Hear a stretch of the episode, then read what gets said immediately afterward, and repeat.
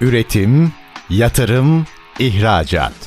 Üreten Türkiye'nin radyosu Endüstri Radyo, sizin bulunduğunuz her yerde. Endüstri Radyo'yu arabada, bilgisayarda ve cep telefonunuzdan her yerde dinleyebilirsiniz.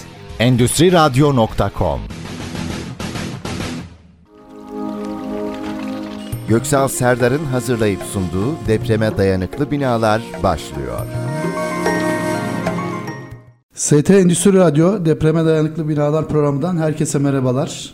Bugün depreme dayanıklı bina konusunu konuşacağız. Çok değerli bir konuğumuz var. Sektörün önemli isimlerinden ROCKER Yapı Kimyasalları, Endüstriyel Kimyasallar Satış ve Pazarlama Genel Müdür Yardımcısı, Kimya Mühendisi Sayın Can Tüfekçioğlu. Can Bey hoş geldiniz. Hoş bulduk efendim, merhabalar. Merhabalar efendim, nasılsınız, iyi misiniz? Çok öncelikle teşekkür ederim. İlk önce bize böyle bir fırsat verdiğiniz için ben çok teşekkür etmek istiyorum. Aynı zamanda sadece bize değil, sektöre de böyle eğitimler, eğitim babında konuşmalara, bilgilendirmeleri sağladığınız için de gerçekten müteşekkiriz. Burada ben şuna inanıyorum. Tabii ki teknik konularda, bizim konularımızda boy boy yazılar, kağıtlar, dokümanlar, hazırlanmış tezler var ama çoğu arkadaşımız işte maalesef benim gibi bunları okumaya ya da bunlara bakmaya çok fırsat bulamıyoruz. Halbuki bu tür görsel, işitsel şeyler bence sektörümüz açısından çok kıymetli. Bu deneyimleri, bu bilgileri insanlara daha kolay aktarabildiğinizi düşünüyorum. Hatta bu konuda da sizi bir adım daha atmaya, teşvik etmeye düşüncem de var. Şöyle bir önerim var. Bence bunu görsel de, özellikle WhatsApp gibi bazı kanallarda ya da işte internet üzerinden de devam ettirmenizi talep ediyorum. Çok teşekkür ederiz. Program öncesi sohbetimizde bu yöndeki arzunuzu bize iletmiştiniz. Çok evet, teşekkür ederiz. Bizim de inanın tam olarak yapmak istediğimiz şey de o. Çok yakında Endüstri T V'de hem YouTube üzerinden hem de diğer dijital platformlarda yayın hayatına sokacağız. Bunu da çok müjdesini buradan sizin vasıtanızla bir kez daha yinelemek istiyorum. Program öncesi minik sohbetimiz de çok keyifli bir sohbet oldu. Teşekkür Biraz ederim. Biraz başınızı ağrıttım ama kusura bakmayın. Rica ederim efendim. Çimento esaslı kökenli bir profesyonel geçmişiniz var ve uluslararası firmalarda çalıştınız. Şimdi depreme dayanıklı bina deyince bunun en önemli alt bileşeni demir, çimento, beton. Dolayısıyla aynen, burada hiçbir şekilde hata yapılmazsa, doğru ürün ve uygulamalar gündeme gelirse sonuçta bina o derece depreme dayanıklı olur. Bir İTÜ Kimya Mühendisliği bölümü mezunu olarak nazar değmesin efendim. Öncelikle buradan başlamak istiyorum ki buyurun, işin aslında temeli de bu. Bu konudaki değerlendirmenizi bize, beton konusunda, çimento konusunda gözlemlediğiniz eksiklikler, noksanlıklar neler? Bizimle paylaşırsanız çok seviniriz. Efendim çok sağ olun. Bu fırsatı tanıdığınız için ilk önce ben tekrar teşekkür ediyorum. İkincisi de Cumhuriyetimizin yüzüncü yılının bütün devlete, milletimize, bütün herkese kutlu olmasını, bu değerli cumhuriyetin, ki bu cumhuriyeti kuran Mustafa Kemal Atatürk'e de teşekkürlerimizi, saygılarımızı ben buradan herkese kanalize ediyorum. Ve bu yüzüncü yılında cumhuriyetin inşallah daha sonsuz yüzyıllar görmesi dileğimi sunuyorum. Herkese kutlu olsun diyorum. Şimdi efendim konumuza gelecek olursak, malumunuz beton, çimento, evet. Ya bir binayı esas yapan şey, ayağa diken şey nedir? Çimento, ya beton özür dilerim ve demir karışımı. Gördüğümüz bina esasında bunun çerçevesinde oluşan bir yapıdır. Hatta bir benzetmem var, her yerde de söylerim bunu, bilmiyorum hoş oluyor bazen olmuyor. Binalarımız aynı insan gibidir. İşte biz de kemiklerimizin üzerinde duruyoruz ama kemiklerimizi saran bir iskelet ve daha doğrusu kas ve et sistemi mevzubayız. Dolayısıyla ayakta rahatlıkla böylece durmuş olabiliyoruz. Şöyle düşünün, işte biz ayakta duruyoruz, ben arkadan geliyorum, futbol oynayanlar çok iyi bilir. Hafif bir tekme atsam ayağınıza, siz dengede durabilir misiniz? Ya da ayakta durabilir, kalamazsınız, düşersiniz. Ama aynı tekmeyi belki baldırlarınıza, belki ne bileyim işte belinize ya da daha yüksek yere aynı şiddetle vurduğum takdirde en fazla bir sallanır ki. Ama işte temel öyle değil. Aynı bina ve insan gibi de binalarımızın temeli ne kadar güçlü olur? Ki bu güçlülük esasında tabii ki ilk yapımında yapılan, hesaplanan beton miktarları vesaire ama işte bunu bir de koruma, uzun vadede bizim durabilite ya da stabilite, ne dersiniz deyin, ya da sürdürülebilirlik. Bunu sağlayabilmemiz için de temelimize iyi bakmamız gerekiyor. Bu çok açık ve net bir bilgi. Tartışılması da mümkün değil. Şimdi temellerimize, evet temelimize bizi taşıyan, binamızı taşıyan bu temellere e, zararlı olabilecek şeyler neler? Göksal Bey, ben böyle sanki soru cevap gibi gidiyorum ama. Lütfen efendim, ha. Tam da bizim aslında... Evet. Sormak istediğimiz şeyler. Çünkü bazı şeyleri açıklıyoruz ama evet. sebep sonucu maalesef açıklamayı bazen unutuyoruz. Evet. Siz de bana müdahil olursanız sevinirim. Ben aldım mı gidebilirim çünkü.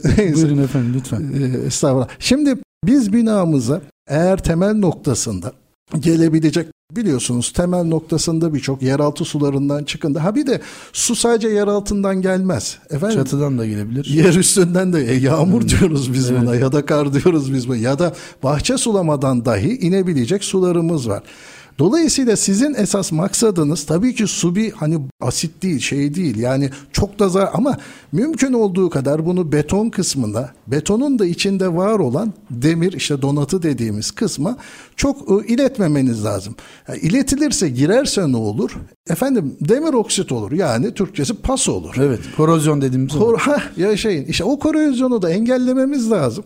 Neden? Çünkü o korozyon ne kadar artarsa veya ne kadar az olursa bina o kadar ömrü uzar, sağlam olur, ayakta durur. Ne kadar artarsa da işte o kadar ömrü kısalır, gücü düşer. Sadece korozyon esasında bilinenin aksine, ya da tabii ki piyasa uzmanları bunu çok iyi bilir ama sadece demir çelik de olmaz. Donatı da olmaz. Nerede olur? Betonda da olur. İşte Allah korusun kanser gibi bir şey bu. Hmm. Ama suyun nevi, yani suyun türü çok önemlidir. İşte biz bunu alkali, klor, yani deniz suları, yer altından geçen her su. Şimdi diyeceksiniz ki ya yeraltı suyunu içiyoruz. Evet, o su icabında çok fazla bir efekt yaratmaz betona. Hmm. Ama eğer betonda kılcal çatlaklar veya efendime söyleyeyim boşluklar var ise, segregasyon oluştuysa döküm anında, işte her şey sadece malzeme değil, uygulamanın da çok büyük bir payı var. Bunlar oluştuğunda don çöz dediğimiz bizim suyun donması ve çözülmesi arasında oluşan gerilimlerden, rötre çatlaklarından tutun da çatlaklara varan, o çatlakların ilerlemesiyle işte suyun daha fazla penetre olması, betonu daha sarması, işte donatıyı daha sarması falan, bunlar istenmeyen malumunuz şeyler, kötü şeyler. Binanın, betonun gücünü düşüren şeyler. İşte bunlar için ama yapabileceğiz. Hani çaresiz de değiliz. İlla bir şey oldu, aman yandık, kahrolduk falan değil. Bunlar için de özellikle bizim gibi yapı üreticileri, yani Rocker gibi, Rocker gibi firmaların, kimyasal firmalarının geliştirdiğimiz ürünlerimiz var. İşte betona penetre olan, kılcal çatlakları kapatan, likit bazlı, kristalize ya da daha reaksiyonel çalışan kimyasallar, onların dışında da daha fiziki çalışan, mesela bitüm gibi, naylon gibi, işte membran gibi daha betonu dıştan saran bazı uygulamalarımız var. Esasında baktığınızda çözümler ve uygulamalar zaten çok net. Burada problem ne biliyor musunuz? İşte bunları uygularken maalesef ki tam tadında uygulayamamamız. Ha efendim inşaat sektöründe bazı şeyler üstü körü yapılıyor, işte efendim oradaki ustamız, kalfamız, hani eğitim seviyesi, şu bu. Efendim bunu kabul etmektense bunu değiştirmek için uğraşmalıyız bence. Zaten baktığınızda bütün esasında her şey tanımlı, malzemenin yoğunluğundan tutun da teknik özelliklerine kadar. Şimdi bu noktada yapabileceğimiz şey esasında kontrol. Yani iyi bir kontrolle biz bu mekanizmayı, zaten var olan mekanizmayı çalıştırabilirsek eğer, işte o zaman çok daha sağlıklı binalar yapacağız. Şimdi soruyorlar bana, diyorlar ki ya bu yapının ömrü ne kadar? Efendim ben size söyleyeyim, Türkiye şartlarında elli sene. Ha, Avrupa'daysan seksen sene, yüz sene, yüz yirmi sene. Neden? Çünkü arada uygulama farkları var. En basiti, size önceki söyleşide de ifade ettiğim gibi, betonu İngiltere'de ya da Avrupa'nın herhangi bir ülkesinde nasıl alırsınız biliyor musunuz? Kalıba teslim alırsınız. Burada nasıl alıyorsunuz? Kapıya teslim alıyorsunuz. Ne demek? Kapıdan kalıba siz dökmek durumundasınız. Siz bunu çok mu iyi, yani siz derken müteahhit ve ekibinden bahsediyorum. Tabii ki arkadaşlar çok tecrübeli arkadaşlar muhakkak, ama o betonu, o çimentoyu yapan arkadaşlar kaç tane kimya mühendisi, kaç tane makine mühendisi, kaç tane metalürji mühendisi, bunlar dizayn edip dökümüne dahi müdahil etmeleri lazım. O zaman sağlıklı bir döküm. Atıyorum bir betonu beş metre yükseklikten dökmekle iki metre yükseklikten dökmek arasında sizce ne fark vardır? Segregasyon farkı var. Evet. Yüksekten döktüğünüzde bütün iri tanecikler dibe çöker. Şimdi bazı bilgiler vermeden buralara geldim. Biraz hızlı ilerledik ama. Şöyle bir araya girmek isterim. Lütfen. Ee, müsaadenizle Can Bey. Şimdi altı Şubat depremleri sorusu da çok tartışıldı. İşte deniz kumu, işte beton sınıfı, şu sınıf olsun, şöyle olsun, işte demirle ilgili işte nevrüllü, nevrüsüz falan. Bütün bu tartışmaları siz nasıl sağlıklı bir zeminde buldunuz mu? Eksiklikler bu noktada nelerdi? Şimdi efendim bu gerçekten güzel ama çok zor bir soru sordunuz hakikaten. Yani şöyle ifade etmeye çalışayım. Ben çimento yaklaşık on küsür seneden fazla bir büyük Avrupa'nın bir numaralı çimento firmasında görev yaptım. Şimdi oradaki bazı işte Fransız vesaire arkadaşlarla konuşurken efendim işte biz şunu ayarlıyoruz, kirli agregaya karşı da önlem almamız lazım, dozajları falan. Adamlar böyle garip garip bakıyorlar. Ya dedim neden böyle şey yapıyorsunuz yani? Ne oldu? Ya dedi standart değil mi efendim sizde bunlar? Evet. Efendim derenin getirdiği kumu çakılı nasıl standart? Hani orada adamlar dereden mi alıyor? Maalesef değil. Onlarda hakikaten sistem standart ürünlere, ham maddeye, yani ben çimentoya, kuma çakılı ham madde diyorum, yanlış anlamayın. Evet. E bunlar zaten adamlarda hakikaten standart. Belli ölçümleri yapılıyor. Kirlilik oranları, metilen mavisi dediğimiz, bunların ölçümlerine göre malzemeler ayarlanıyor. Yani adamın derdi çok şey değil. Yani biz bunlardan bahsedince böyle garip garip bakıyorlardı. Neyse ben konuya döneyim, özür dilerim, dağıtıyorum. Şimdi dediğiniz çok doğru. Yani deniz kumu zaten ne diyorum, bakın klor diyorum. Ya klor nereden geliyor? Denizden, deniz kuyundan, deniz kumundan. E şimdi bu klor nereye gidiyor? İşte donatıya gidiyor. Donatı da ne yapıyor? Tabii ki çürümeye, kloroksitlere, şeylere, paslara da neden oluyor. Alkali ve alkali atakları dediğimiz tekrarlanan ataklarda yine içinde klor malzemesi veya asidik malzemelerin olan yerlerde bu demirin üzerinde bir fosfat tabakası vardır efendim. Biraz teknik bilgiye girdim, kusura bakmayın. Rica ederiz efendim. Buyurun. Bu fosfat tabakası, bir defa binalarımız bizim biliyorsunuz her şey hareket eder dünya üzerinde. Dolayısıyla o hareket sonucunda bazı açılmalar, kırılmalar, ha bu kırılmaları şöyle zannetmeyin ya yarıldı falan, yok hayır, kılcal çatlaklardan, yani çok küçük boyutlu çatlaklardan var. Ama zamanla ataklar sonrasında demirin üzerindeki bu fosfat tabakası da eriyor, bitiyor. Dolayısıyla demir çıplak hale geliyor. İşte zaten biz onu diyoruz, o yüzden bu, yoksa normalde demiri elinize aldığınızda böyle güzel mavi kahverengi bir rengi vardır. İşte o fosfat koruyucu tabakadır. Hı. Yani vücutta da öyle değil midir? Bakın midenizde asit oranı çok yüksektir. Yani eti şunu bunu bile şey yaparsınız ama midenizde etten yapılmıştır ama hiçbir şey olmaz. Hı. Neden? Çünkü ince bir tabaka tarafından, o zar tarafından korunduğu için mideniz istediği gibi rahatlıkla o asidi öğütebilir, dağıtabilir. Biraz da şey örnekler veriyorum ama Hı, neyse. Gerçekten e, birebir hani örtüşen örnek. Bu işle uğraşan insanların da çok rahat anlayaması için hani bu örneklere giriyorum. Neyse, netice itibariyle işte bu tabakalar zamanla korumayı kaybettikleri andan itibaren dediğimiz bu ataklar vesaireler betonda ve donatılarda çok kanserojen, çok kötü etkiler yaratıyor. Şimdi mesele şu. Siz bu etkileri, yani bir defa binanın hareketini, dünyanın dönüşünü engelleyemezsiniz. O zaman ne yapmak lazım? Daha sonrasında o suyun o betona penetre olmasını, işte shingle'da olsa, şeyde olsa, söyleyeyim membran da olsa, bunların hareketle beraber kayıpları, çatlakları olabilir. Bunlar normaldir. Malzemenin şeyinden kaynaklı değil ama siz burada kimyasallarla kristalize, mesela bizde olan birkaç katkı var, ROCKER'da olan. Bu kristalize malzemelerle kapatarak su ataklarının betona girmesini engelleyebilirsiniz. Can Bey çok özür dilerim. Araya bir girgi koymak istiyorum. Çok keyifli bir sohbet oluyor. Bölmek istemezdim ama ilk bölümümüzün sonuna geldik. Evet. Kısa bir reklam geçti. Kısa bir reklam arasından sonra tam burada bu bıraktığımız Peki bölümde efendim. devam edeceğiz. Şimdi kısa bir reklam arası.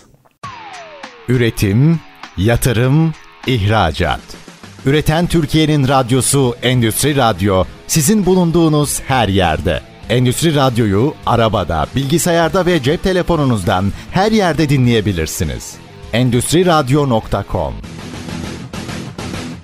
S T Endüstri Radyo Depreme Dayanıklı Binalar programından tekrar merhabalar. Programımızın ilk bölümünde ROCKER Yapı Kimyasalları Endüstriyel Kimyasallar Satış ve Pazarlama Genel Müdür Yardımcısı Sayın Can Tüfekçioğlu ile aslında binaların deprem dayanımını birebir etkileyen ve çok fazlasıyla etkileyen konular üzerine konuşuyorduk. Bu da beton, betonun hasar görmesi. E, Sayın Can Tüfekçioğlu Bey'in benzetmesi çok ilginçti ve çok isabetliydi bence de. Çünkü bir insan vücudunu nasıl kemikler ayakta tutuyorsa binayı da ayakta tutan şey beton ve Donatı. donatılar. Dolayısıyla on, onların hiçbir şekilde e, hasar görmemesi gerekiyor. E, aynı özelliklerini uzun süre devam ettirebilmesi gerekiyor. En son kaldığımız noktada da tam da bu noktadaki yanlışlardan bahsediyorduk e, Can Bey. Deniz kumunun kullanmasıyla asit ve betona, demire vereceği zarardan bahsediyorduk. Evet. Sizin bunu önleyecek ürünleriniz var aslında. Yani bu noktada çok da çaresiz değiliz ama bunun hiç olmaması tabii en önemli tercihimiz. Ama bu noktada koruyucu ürünlerden ve sizin ROCKER olarak neler yaptığınızdan bahsedebilir miyiz efendim? Tabii ki. Burada en önemlisi tabii ki binanın yaşına, işte yıpranma sürecine bağlı olmak üzere ve sistemine tabii ki bağlı olmak üzere içten ve dıştan yapacağımız, kullanabileceğimiz kimyasallarımız var. Bunlar demin de bahsettiğim gibi kristalize esaslı. Yani bu ne demek? Onu da biraz açayım müsaadenizle. Malzemeyi siz gerek yüksek basınç altında, gerekse sürme esasıyla, ki yüksek basınç neden yüksek basınç? Betonun içinde yer alan kılcal çatlaklara ulaşabilme ve onları doldurma için özel kimyasallarla yaptığımız bir uygulama var. Bir ürünümüz var. Daha doğrusu biz uygulamayı yapmıyoruz da ürünümüz var. Evet. Bu ürünü bu şekilde uygulayarak betonun içindeki o kılcal çatlakları dolduruyorlar. Bu doldurma sonucunda tekrarlayan su ataklarıyla beraber o kimyasallar kristalize hale geliyor. Yani daha katı hale geliyor. Adeta kum gibi, çakıl gibi. Yani tabii gradasyon o kadar büyük değil de özür dilerim. Yani kum gibi tanecik boyutları yaklaşık aynı olan. Ve dolayısıyla bu boşluklar kapandığı zaman betonun içine o alkali, o istenmedik yeraltı suyu, yerüstü suyu ya da neyse klor şeylerini kesebiliyoruz. Ama şunu söylemek isterim Göksal Bey, yanlış anlaşılmasın. Mesela betonun içinde siz deniz kumu kullandıysanız hani zaten e, efendim bizim de yapacağımız bir evet. şey yok. Çünkü ben onu oradan ayırt edemem. Evet. Yani ben değil, hani hiçbir kimyasalcı ya da firma bunu. Ha, bizim söylediğimiz unsur şu. Dediğiniz gibi çaresiz değilsiniz. Her şeyin bir çaresi var. Ama tabii ki hata baştan bariz yapılmadıysa, işte deniz kumuyla onu döktükten sonra burada yapacağımız en fazla ne olabilir? Ben size söyleyeyim, karbon elyaf güçlendirme olabilir ki bu alanda da hizmet veriyorsunuz. Aynen. Ve benim şahsi tecrübelerim iki bin ondan beri özellikle yerli bir grup olup sonradan Dow firması, Amerikan firmasına geçen karbon elyaf üreticisiyle beraber yaptığımız çalışmalarda ilk olarak iki bin on yılından itibaren biz bu çalışmalara başladık. İstanbul Teknik Üniversitesi'nden çok değerli hocalarımız, hatta ben ismini de vermek isterim müsaadenizle. Alper İki hocamız mesela, profesör evet. doktor, çok kıymetli bir hocamız. Bunların da öncülüğünde biz o zamanlar karbon elyaf ve bu karbon elyafın uygulanmasında kullanılacak sistemleri geliştirdik. Epoksi, yapıştırıcılar, tamir harçları vesaire. Buradaki mantık da işte benim tabii ki çimentodan, daha yani betondan edindiğim izlenimlerle beraber yapılar ne kadar, hatta hatta şöyle söyleyeyim, yine atladım konudan konuya. Mesela bir kolonda, koz yatağında bir uygulama yaptık. Efendim kolonu soydular. İlk önce kolonu soyacaksın ki hani içinde ne var ne yok onu görüyorsun. Hı. Ondan sonra donatılar ortaya çıkıyor. Pas varsa pasları temizliyorsun. Yani genel adımlar böyle. Ondan sonra kolonu soydular efendim. Hani resmen bildiğiniz deniz kabuğu, şey ne derler? E, deniz kabuğu işte. Hı. Onları gö- çimento torbalarına atmışlar. Şimdi diyeceksiniz ya ne güzel işte çimento tor ama boşluk yaratıyor, su emiyor. Evet. Neyse, ama gördüğümüz tabii ki karotlardan, hani gözümüzde değil tabii ki, yapılan denemelerde betonun taşıyıcılığı özelliğinin devam ettiğini görünce içine enjeksiyonla işte demin bahsettiğim o kılcal damarları, o şeyleri mümkün olduğu kadar temizleyip, donatıyı temizleyip üzerine epoksi sürerek, yani neden? Çünkü üzerini kaplıyoruz. İşte o e, anlattım ya size evet. fosfat tabakası. Şimdi bazı arkadaşlar mesela şunu da söylüyor. Hemen söyleyeyim bakın. Ya diyorlar harçla da şey yapalım. Efendim harcın içine, yani harç dediğimiz çimento, evet. işte kum karışımı bir şey, su da var. E sen şimdi soyduğun betona harcı da tutar uygularsan donatıya Bir de soymuşsun donatıyı. E oradaki su nereye gidecek arkadaş? Hiç bunu düşündün mü? Evet. Neyse. Biz dedik ki hayır, olmaz. Bunu epoksiyle yapacaksın. İlk önce o donatıyı iyice kapatacaksın. Hava almayacak, atak almayacak. Yani su atağa gelse bile geçirmeyecek hale getireceksin. Ondan sonra yüzeyi saracaksın, temizleyeceksin, onaracaksın. Tekrar kolona haline, hatta hatta gerekirse et kalınlığını, kolonun et kalınlığını yine donatılarla, çakmalarla, enjeksiyonla, ki bunların hepsini de enjeksiyon kimyasallarıyla yapıyorsun, uygun bir şekilde yapıp ondan sonra da karbon elyafla, yani kumaş, bildiğimiz karbon elyaf dediğiniz malzemeyi biliyorsunuz. Karbon elyafla sarıyorsunuz ve böylece bina, kolon eğer çökse bile, yıkılsa bile, hani adeta kıyafetiniz sizi ayakta tutuyor. Yine insan örneğine dönecek olursanız, yani beni de burada hani bebekleri sarar sarmalarlar ya, hareket edemez. Aynı mantık, kolon yıkılsa bile, daha doğrusu kırılsa bile çökemiyor. Dolayısıyla kendi vücudu, iskeleti onu taşıyor. Zaten karbon güçlendirmede, daha doğrusu bina güçlendirmede esas amaç, bilinenin aksine, binanın yıkılması, yıkılmaması değildir. Bina çok hasar almadan hani oynayabilir, hareket edebilir, hafif çökebilir ama sen içinden elini kolunu sallayarak çıkarsın. Zaten evet, o sana yeter. Ondan sonra o bina zaten çalışmaz, işlemez ya da devam etmez. Evet. Dolayısıyla hani mantık biraz orada farklı ama bizim buradaki mantığımız, temel izolasyondaki o ürünlerdeki mantığımız da esasında hani size bir sağlık örneği vermiştim ya. Yani şöyle ki, ya adamın sen hasta olmasını engellersen hastaneler zaten boşalır. Bizde de aynı. Temel izolasyonunu baştan güzel kimyasalla, işte efendime söyleyeyim uygun membranla, yani bunların hepsi zaten tanımlı tarifte, ha, yanlış anlamayın. Hani biz bulmadık bunları. Esasen her şey yazıyor. Bunlarla yaptığınız takdirde zaten binanıza gelebilecek zarar minimum ölçüde. İşte o zaman binanın ömrü seksen sene, altmış sene oluyor. Ha şimdi bana deseniz ki ya bu binanın, atıyorum bir binanın ömrü hiçbir önlem alınmamış ya da çok kayıtlara uygun yapılmamış şeylerde bu binanın ömrüne kadar ben size elli sene derim.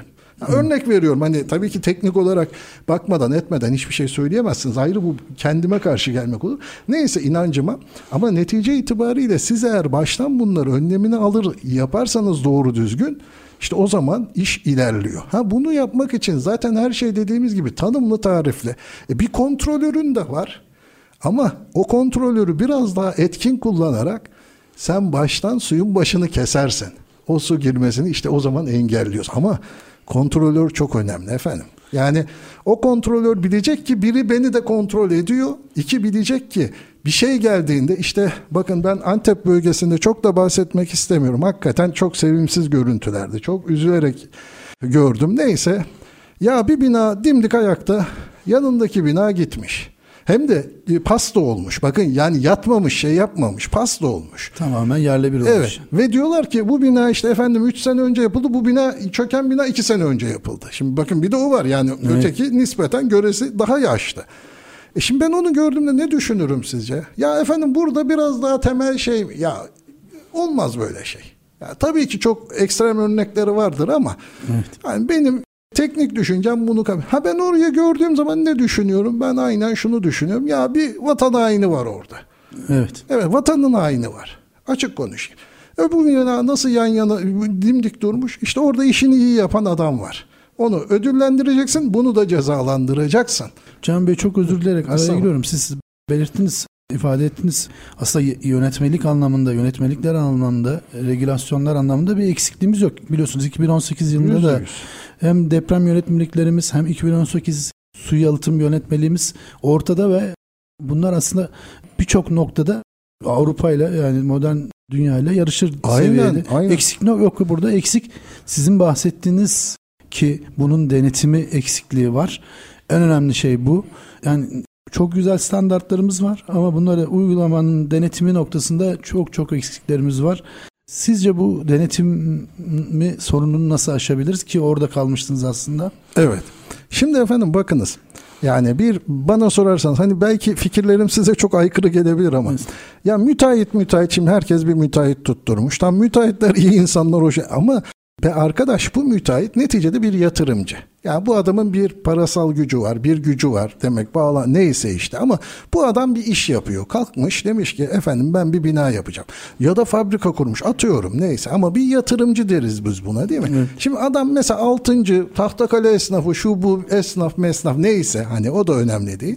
Ama bu adam bu işi yapıyor ama şöyle bir iddiası yok ki efendim ben bütün inşaat malzemelerini tanırım, bilirim, ben işte inşaatta bile. Ya diyor ki bu adam ben patronum kardeş, ben yatırımcıyım ve bu işi yapacağım. Bu işi o yapmayacak. Bu işi kim yapacak? İşte inşaat mühendisi gelecek orada. Projesini çizecek. Statiğine bakacak. Zeminine bakacak. Hatta hatta şimdi su ölçümlerine falan bakıyoruz. Çok güzel geçme. Ha bunlar vardı zaten. Bunlar yok demiyorum. Ha yanlış anlamayın. Her şey yazılıydı. Çünkü biz C E standart, Avrupa'nın standartlarını zaten aldık, kullanıyoruz. Bizim ürünlerde de aynısı geçerlidir. Hepsi C E standartıdır. Çünkü zaten oradan aldık, geliştirdik hatta. Neyse e, bunları bu adam yapıyor, ediyor. Gayet güzel, tamam. E, e uygulamayı kendi yapmıyor ki. Oradaki usta, şantiye şefi, inşaat mühendisi, yani bunları yapan hep mühendisler, işte o takım.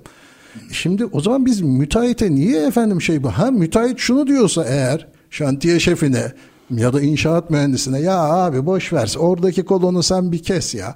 Ya bu kadar çimento kullanmayın ya, geçin şunu betonu daha. Ha, bu diyorsa evet bu adam suçludur. Neyse ceza, ama bu adamın zaten öyle bir anlayışı yok. Bildiği, yani ben birçok müteahhit hani bilmesi de gerekmiyor zaten, ben onu anlatmaya çalışıyorum, ama sen bunu bileceksin. Yani sen derken inşaat mühendisi, şantiye şefi, proje müdürü, sen bunları zaten biliyorsun, yoksa seni zaten oraya getirmezler.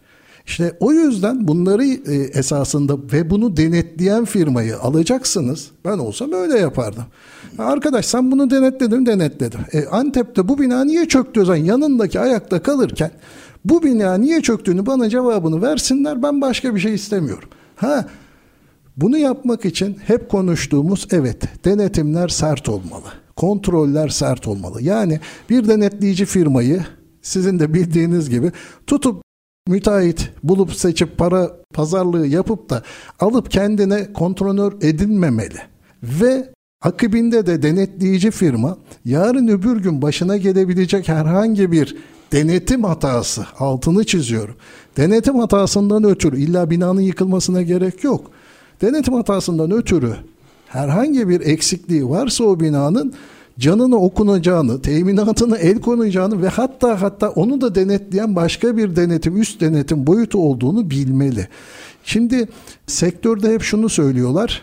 Yani ben buna çok katılmıyorum ama ya efendim en düşük işçi gücü burada, en profili düşük işçi gücü burada. Şey, ya tabii ki bunu da geliştirebiliriz ama bu çok zaman alan bir süreç olur ve de maliyet de artar. Hani yanlış anlamayın, ben ucuz işçilik gücünü kullanalım demiyorum ama unutmayın malzemeler konusunda, mesela bir çimento veya bizim gibi bir yapı kimyasalcı firmada bizde kaç tane inşaat mühendisi, kaç tane kimya mühendisi çalışıyor? Yani baktığınızda en üst düzey profillerle zaten biz iş yapıyoruz. Malzemeyi götürüp teslim ediyoruz. Uygulamasını da anlatıyoruz. Diyoruz ki bak hocam, ustam sen bunu böyle sürecek ya da böyle basınç altında bunu verecek, enjekte edeceksin.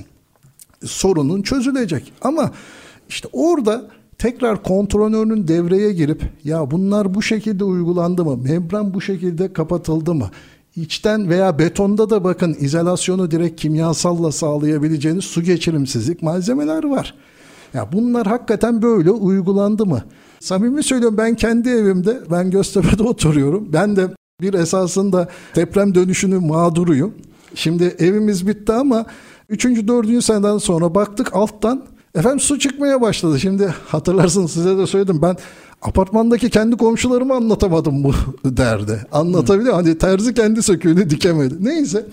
Ama neticede gördük ki, görüldü ki evet bu bir sorun ve çözülmesi lazım. Ha şimdi sakinlerimiz, apartman sakinleri diyor ya ne yapacağız Can Bey, yandık. Yok efendim, niye yanıp bitelim? Bakın enjeksiyon sistemi var. Bakın kristalize malzeme var. Bakın böyle kapatırız ve biz bunu çözeriz. Nitekim biz bunu da çözdük. Çözüyoruz daha doğrusu. Yani hiçbir şey şey değil, çözülemez, olmaz yapılan. Efendim artık teknolojimiz o kadar ilerledi ki, hani yanlış anlamayın, bunu rocker bazında söylemiyorum, bir sürü isim vermeyeyim, büyük firmalar, yabancı firmalar, evet her problem için ürünümüz var. Evet, her şey için çözümümüz var. Ama sen baştan çok yanlış yaptıysan, işte orada deniz kumunu kullandıysan, zaten o kloru, o demir aldıysa, alkali ataklara maruz kaldıysa, işte o zaman yapabileceğim, benim sana önerim sadece, tabii ki binanın gücüne, yaşına, yapısına bağlı karbon. Bak, ona da çözümümüz var. Ölümden öteye hani şey yok. Çok özür dilerim, konuyu biraz saptırdım çok ama. Çok teşekkür ederim. Cevap Can verebildim mi sorunuza? Kesinlikle çok güzel, son derece doyurucu bir cevap oldu. Teşekkür ediyorum. Rica ederim. Şimdi ikinci bölümümüzün de sonuna geldik. Çok hızlı gidiyor bölümler. Evet, evet, keyifli, hızlı, akıcı gidiyor. Kısa bir reklam arası vereceğiz. Akabinde yine kaldığımız yerden devam edeceğiz. Peki, teşekkür ederim. Üretim, yatırım, ihracat. Üreten Türkiye'nin radyosu Endüstri Radyo, sizin bulunduğunuz her yerde. Endüstri Radyo'yu arabada, bilgisayarda ve cep telefonunuzdan her yerde dinleyebilirsiniz. endüstri radyo nokta com. S T Endüstri Radyo'da Depreme Dayanıklı Binalar programından tekrar merhabalar. Rocker Yapı Kimyasalları, Endüstriyel Kimyasallar Satış ve Pazarlama Genel Müdür Yardımcısı, Kimya Mühendisi Sayın Can Tüfekçioğlu ve konuğumuz. Gerçekten depreme dayanıklı binaların kilometre taşlarını bize önemli ve çok güzel bir anlaşılır dille izah ediyor. Rica ederim. Kaldığımız noktada esasında denetim konusuna değinmiştik. Siz orada çok güzel mesajlar verdiniz. Esasında iş, işin özü bu. Denetim iyi olursa, iyi bir denetim sistemi, sağlıklı işleyen bir denetim sistemi olursa birçok şey otomatikman kendiliğinden düzelecektir. O noktadaki mesajlarınızı lütfen sizden alalım. Efendim, çok teşekkür ederim. Gerçekten önemli bir konu. Tekrar parmak bastınız. Hatırlattınız, çok iyi oldu. Şöyle ki, şimdi tabii ki evet, eğitim sistemi, eğitim eleman, personelin eğitimini tabii ki yapacağız. Bunlar zaten bir süreç. Dolayısıyla ama bunun bir anda olması, takdir edersiniz ki, çok mümkün değil. Yani bir anda biz oraya mühendisleri, inşaat mühendisini, statikçiyi falan dolduramayız. Bu çok da ekonomik olarak da mümkün. Ama bakın, şunu yapabiliriz. İnsanların kendisini geliştirmesini ittirebiliriz, zorlayabiliriz. Nasıl? Efendim, iyi bir denetim sistemiyle insanlara uygulamada yaptıkları, işte zamanında biliyorsunuz o etriyelerin telle bükülmesi dahi, efendim mesela daha da önemli olan mesela betonun yerleştirilmesi. Çünkü o betonu stabil olarak homojen bir şekilde yerleştireceksiniz. Et kalınlığını ayarlayacaksınız. Donatı dışarıda kalmayacak vesaire vesaire. Ha, bunları birçok ustamız da biliyor, birçok çalışanımız da biliyor ama sen bunlara ne kadar önem verdiğini bir tık daha gösterebilirsen eğer, o zaman insanlar bir geri çekiyor. Mesela bizim şantiyelerde birçok uygulamamızda işte biz bunu sürün derken mesela hani tel şeylerle değil de mesela fırçalarla uygulanmasını daha uygun görüyoruz. Şimdi ama ustam kolay geliyor. Mesela daha şey, üstü körü demeyeyim de hani malzemeyi sürerken daha sert uygulamalarda bulunuyor. Hayır diyoruz, bak dikkat et, biraz daha bu yüzeyi kaplamaya çalış. Tabii o da anlıyor durumu ve ondan sonra daha uygun şekilde malzemeyi uyguluyor. Şimdi bizde iki tane unsur var. Bir malzeme, yani kimyasalı diyelim, işin kimyası diyelim. Bir de fiziksel yani uygulaması var, fiziksel kısmı. İşte her ikisi de eğer aynı derecede özenilmemiş olur ise diğerinin değeri kalmıyor. Yani çok iyi uygulama yaparsınız, malzemeniz ama pek iyi değildir. Ha, malzemeniz çok iyidir ama iyi bir uygulama yapmazsınız. Bunlar birbirini tamamlıyor. O zaman baktığınızda ben zaten denetleniyorum. C E sertifikalarım var. Zaten bunu yapmak zorundayım da. Üretimde bir, proseste bir şeyim var. Akımım var. Buradaki kalite sertifikalarım var. Bunu riske de edemem. Ama uygulama esasında yapılabilecek hatalar benim ürünü riske ediyor. Dolayısıyla dönüyoruz, diyoruz ki ya şu uygulamalar sırasında eğer bunun da bir denetim mekanizması var ise, firması ki var, o zaman biz bu uygulamaları, bu denetimcilerin daha sıkı takip etmesini. Diyeceksiniz ki ya siz takip etmiyorsunuz. Tabii ki ediyoruz ama şantiye portföyünde bunları birebir çok sıkı olarak girip çıkmamız bir mümkün değil. İki, o sırada iş esnasında o insanları rahatsız etmiş oluruz. Halbuki daha resmi bir denetim kuruluşu orada gözlemlemesi, insanların birçok şeye daha da özen göstermesi, inanın bana, sebep oluyor. Sadece bu ceza kesmek ya da denetçi değnek sallamak değil. Orada bir tane denetçinin olması, inanın o şantiyeyi o kadar disipline ediyor ki anlatamam. Dolayısıyla şimdilik eğitim seviyesi yükselene ya da otomasyona kavuşana kadar, daha da insanların bu bilince kavuşana kadar biraz daha kontrole yüklenmemiz, biraz daha kontrolleri sıkıştırmamız. Şimdi firmalar da bana şey yapacaklar ama yapacak bir şey yok. Evet, sonuçta yani. Burada insanlar yaşayacak. İnsan sağlığı her şeyden önemliyse dediğiniz gibi bunu, bunları yapmamız kaçınılmaz. Ben şunu sormak istiyorum Can Bey. Geçtiğimiz günlerde bir araştırma yapıldı. Bir yalıtım firmamız yaptı bu araştırmayı. Maalesef sonuççu belli bölgelerde, deneklerde, belli yaş gruplarında yapıldı bu araştırma. Ve şunu gördük ki son tüketici ya da insanlarımız genel olarak yüz kişiden ancak ikisi temeldeki su yalıtımının binanın, ah, yaramıza dokunuyorsunuz. E, binanın depreme dayanımına etkisini yüz kişiden iki kişi ancak haberdar. Diğerlerinin hiçbiri haberdar değil ki çok acı bir durum bu. Oysa ki sizin az önce de programın başından beri ifade ettiğiniz, özenle altını çizdiğiniz gibi temelde yapılacak doğru su yalıtımı uygulaması aslında binanın birçok şeyi otomatik olarak çözecektir. Tabii sizin bahsettiğiniz eğer çok absürt hatalar yapılmaması, yani deniz kumu kullanılması vesaire gibi dışında. Bu anlamda biraz da toplumun bilinçlenmesi gerekmiyor mu? Şimdi efendim hakikaten yaramıza parmak bastınız. Ben hiçbir yerde görmedim ki binayı alacak adamın ya bırakın yalıtımı falan da hani ya ben bir eksi ikiye ineyim ey mu, e, müteahhit yani bir bakalım orada. Şimdi su izolasyonlarında eğer binanın da yaşı biraz ilerlemişse mesela üç beşten bahsediyorum ha, yanlış hmm. anlamayın. Eğer iyi bir izolasyon yapmadıysanız zaten eksi iki eksi üç atıyorum. Binanızın tabii ki temeli ne kadar dayanıyor onu bilemem ama eğer eksi ikiniz falan varsa yani iki kat aşağı inildiyse oraya gidip şöyle bir kokladığınızda dahi o küfün mantarı, şimdi su sadece şey yapmıyor ki efendim, bir mantar oluşumu mevzu bahis, küf oluşumu, bunların kokuları mevzu bahis, oraya inip baktığınızda zaten bu kötü kokuları hissediyorsunuz, anlatabiliyor muyum? Yani tabii ki çok teknik değil bu ama hani en azından bunu görürseniz eğer ya bir sıkıntı var burada, o sana bir işaret veriyor demekti. Ama kaçımız gördük bunu bir binaya gidip de ya da bir müteahhite gidip de ya gel bakayım şu temeline bir inelim kardeş, ne var ne yok bir görelim. E tabii yeni binaysa zaten bu olsa dahi çok etkisi yok ama dediğim gibi yaş biraz ilerlemişse, üç beşe dayanmışsa bunu göreceksiniz. Buna bakıp da karar veren bir tüketici var mı? Ben görmedim. Ha, var tabii ki ama bunlar çok bilinçli, yani sektörün içinde olan. Çok haklısınız. Tabii ki bunun, evet, otokontrolü de işte bu zaten. Yani tüketici o zaman buna yönelik şey tercihte bulunmamalı. Çok haklısınız. Ama hani biz daha o seviyeye maalesef ulaşamadık. Ha, Avrupa'da birçok ülkede bu var. Evet, adam kontrol ediyor. Hatta hatta raporlarını istiyor. Bizde de yavaş yavaş bazı şeyler başladı. Şimdi ben de çok abartmayayım. Evet, bakılıyor, hatta periyodik olarak binasını elden geçiren, baktıran, gözetlettiren var. Ama dediğiniz gibi bu maalesef yok. Bu olsa çok çok iyi olur. Çünkü karar vericiyi zorlarsanız, daha doğrusu karar vericiyi gerçek noktaya kanalize edebilirseniz, arz talep dengesidir bu.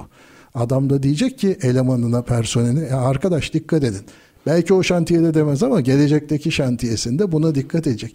Biz hala maalesef ki çok üzgünüm ama ya binanın esas kal- beyninin, beyninin kalbi değil, özür diliyorum, beyninin temeli olduğunu anlamadık. Hani burada insan örneği biraz tersiye evet. girdi ama evet. ayaktan bahsetmiştik. Ama maalesef ki binanın beyni, evet, temeli. O temeli, o beyne su alırsan eğer o beyin yavaş yavaş yavaş yavaş çürüyor. Kanserojen etki ediyor, taşımıyor, karar veremiyor. Ne oluyor? Ondan sonra yaptığın yatırıma da yazık. Çünkü dediğim gibi bir binanın altmış sene seksen senelik ömrü olması ayrı. elli sene otuz sene ömrü olması belki çok ayrı. Fakat e, hani bu dediklerim tabii ki tamamen binanın mekaniği, zemini, projesine bağlı olarak dediğim gibi yine çözümler var. Hani kimse şey yapmasın, e, o kadar korumasız değiliz. Dediğim gibi biz ve ROCKER'ın da diğer firmalarında, birçok uluslararası firmanın da bu tip malzemeleri izolasyon, sonradan izolasyon, ha çok mu sağlıklı olur? Ha, teknik bir adam olarak ben size açık konuşayım. Tabii ki en baştan yaptığın gibi olmaz. Ayrı konu. Ama bu hani şöyle örnek vereyim, yine biraz acete ederek şey yapıyorum. seksen seneyken e, ömrünün altmış seneye yetmiş seneye düşmesini sağlar. İkincil art mücadele. Ama en başında keşke biz bu işe uyansak da efendim, keşke işte biliyorsunuz birçok kuruluşumuz da var. Birçok bu konuda örgütlerimiz de var, sağ olsunlar, özellikle izolasyon konusunda vesaire. Her geçen gün daha arttırmaya, işte ama sizin gibi medyanın da, ki siz zaten bu işe çok ilgi gösteriyorsunuz, bunların da bilinçlendirmesiyle işte bu vatani görevimiz. İşte ben ne diyorum? Mesela bakın, ben üniversiteyi okudum, askerliğimi yaptım, vergimi ödedim, halka, topluma olan borcumu ödüyorum. E sizin de borcunuz efendim bu topluma. Yani onları bilinçlendirmek. O konuda tekrar tekrar teşekkür ediyorum. Tekrar tekrar özellikle bizim bu izolasyon, yapı kimyasalları konusundaki kuruluşlarımıza, gönüllü çalışan arkadaşlarımıza tekrar tekrar teşekkür ediyorum. İşte bu seviyemizi arttıracak, ama yeterli mi? Şu anda gördüğüm kadarıyla maalesef değil. İşte o yüzden diyorum ki, kontrol bazında biraz daha sıkılaştıralım. Zaten ondan sonra bilinç geliyor. E bilinç gelince de zaten devam edeceğiz. Ama medyanın gücünü tekrar tekrar altını çizerim. Bakın, biz tutup da işte o dediğiniz örnek çok güzeldi. Benim niye aklıma gelmedi? Aşağı inip de bir alıcı, karar verici, yani müşteri o temele bakıyor, baktığı andan itibaren işte biz sorunu çözmüşüz demektir. Ama ben onlara ulaşamam. Çünkü ben neticede yapı kimyasalları üretiyorum. Benim muhataplarım işte şeyler, kullanıcılar, yani bu uygulamacıdan uygulamacıya, ama dediğiniz örnek en tamamen altı. Evet, direkt müşteri. Hani çok İngilizce tabirleri sevmem de B iki B, B iki C.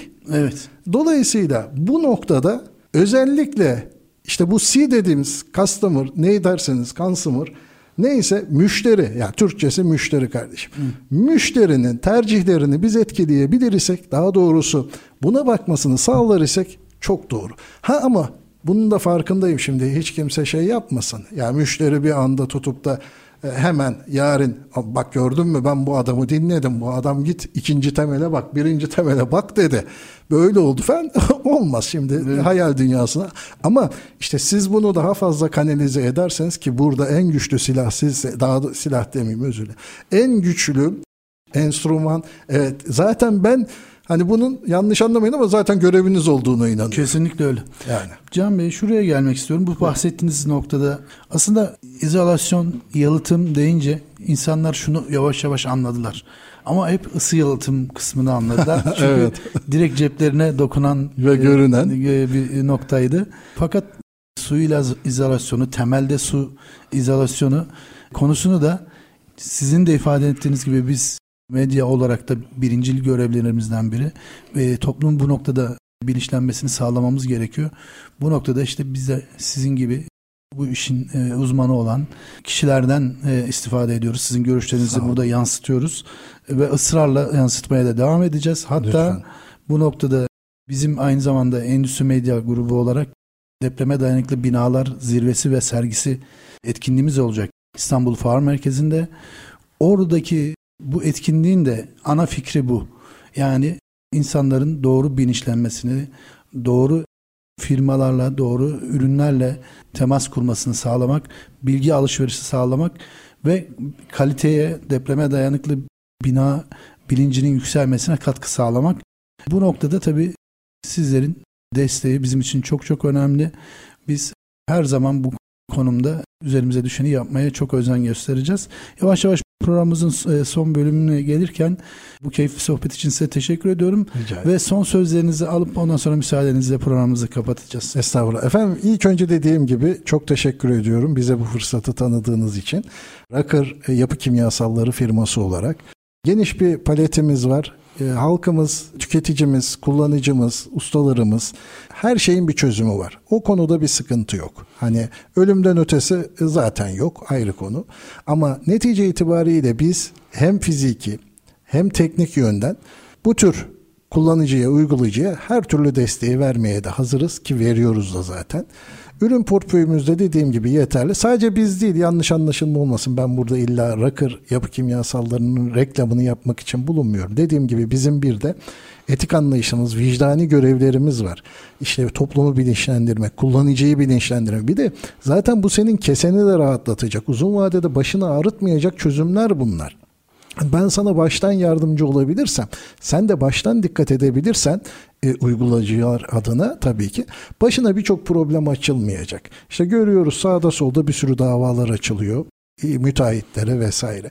Kendinizi de bu şekilde korumuş olacaksınız ve daha ucuz çözümlerle korumuş olacaksınız. Yapıda temelin ve temeldeki su izolasyonunun çok büyük bir önemini tekrar tekrar altını çizerek vurgulamak istiyorum. Buradaki sorun, sorun da demeyeyim de buradaki uygulama beton ve donatıyı koruyabilmektir. Su ataklarını, su gelen suyun nevi de belli olmayacaktır tabii. Şimdi yer altında ne suyu olduğunu bilmiyoruz. O yüzden biz tedbirimizi baştan alalım. Bohçalama, efendime söyleyeyim daha kimyasalla kapatma ya da betonu direkt olarak su geçirimsiz hale getirecek. Dediğim gibi ürünlerimiz de var zaten ROCKER yapı kimyasallarının, ama sen bunları tam hani hakkıyla uyguladıktan sonra uzun vadede başına bir şey gelmeyeceğinin artık farkına varman lazım. Artık temelin, temeldeki suyun ne başını açacağını da bilmen, anlaman lazım. Onu da anlayabilmek için zaten biraz Antep'i dolaş, biraz işte o bölgelerde dolaştın mı çok net görüyorsunuz efendim. Yani yoksa başka bir şey yok. Hani başka bir açıklaması yok. Dediğim gibi bir tane bina dimdik ayakta duruyor. Camı çatlamamış, yani şey olmamış. Diğer bina pasta şeklinde inmiş. Bunlara lütfen dikkat edelim. Hepimizin bir vicdani sorumluluğu ve sektördeki bütün firmaların da yükümlülükleri, sorumlulukları var. Ha, biz bunları zaten yerine getiriyoruz. Dediğim gibi belgelerimizden, üretim kalite politikalarımızdan, ama uygulama konusunda da biraz artık hani ne diyelim, biraz daha insanları eğitmemiz, yükseltmemiz, kabiliyet ve kapasitelerini arttırmamız lazım.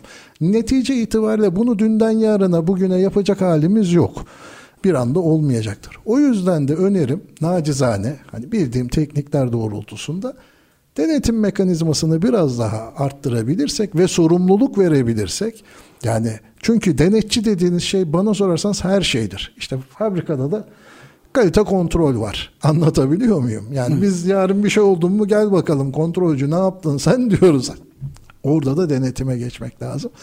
Çok uzattım, kusura bakmayın, ama çok... tekrar tekrar teşekkür ediyorum bana bu fırsatı sağladığınız için. Biz çok teşekkür ediyoruz. S T Endüstri Radyo Depreme Dayanıklı Binalar programında ROCKER Yapı Kimyasalları Endüstriyel Kimyasallar Satış ve Pazarlama Müdürü, Genel Müdür Yardımcısı Sayın Can Tüfekçioğlu Bey konuğumuzdu. Kendilerine bir kez daha teşekkür ediyoruz. Ağzına sağlık. Çok doğru, isabetli noktalarda çok güzel mesajlar verdiler. Haftaya farklı bir konu ve konukla tekrar karşınızda olacağız. Hoşçakalın.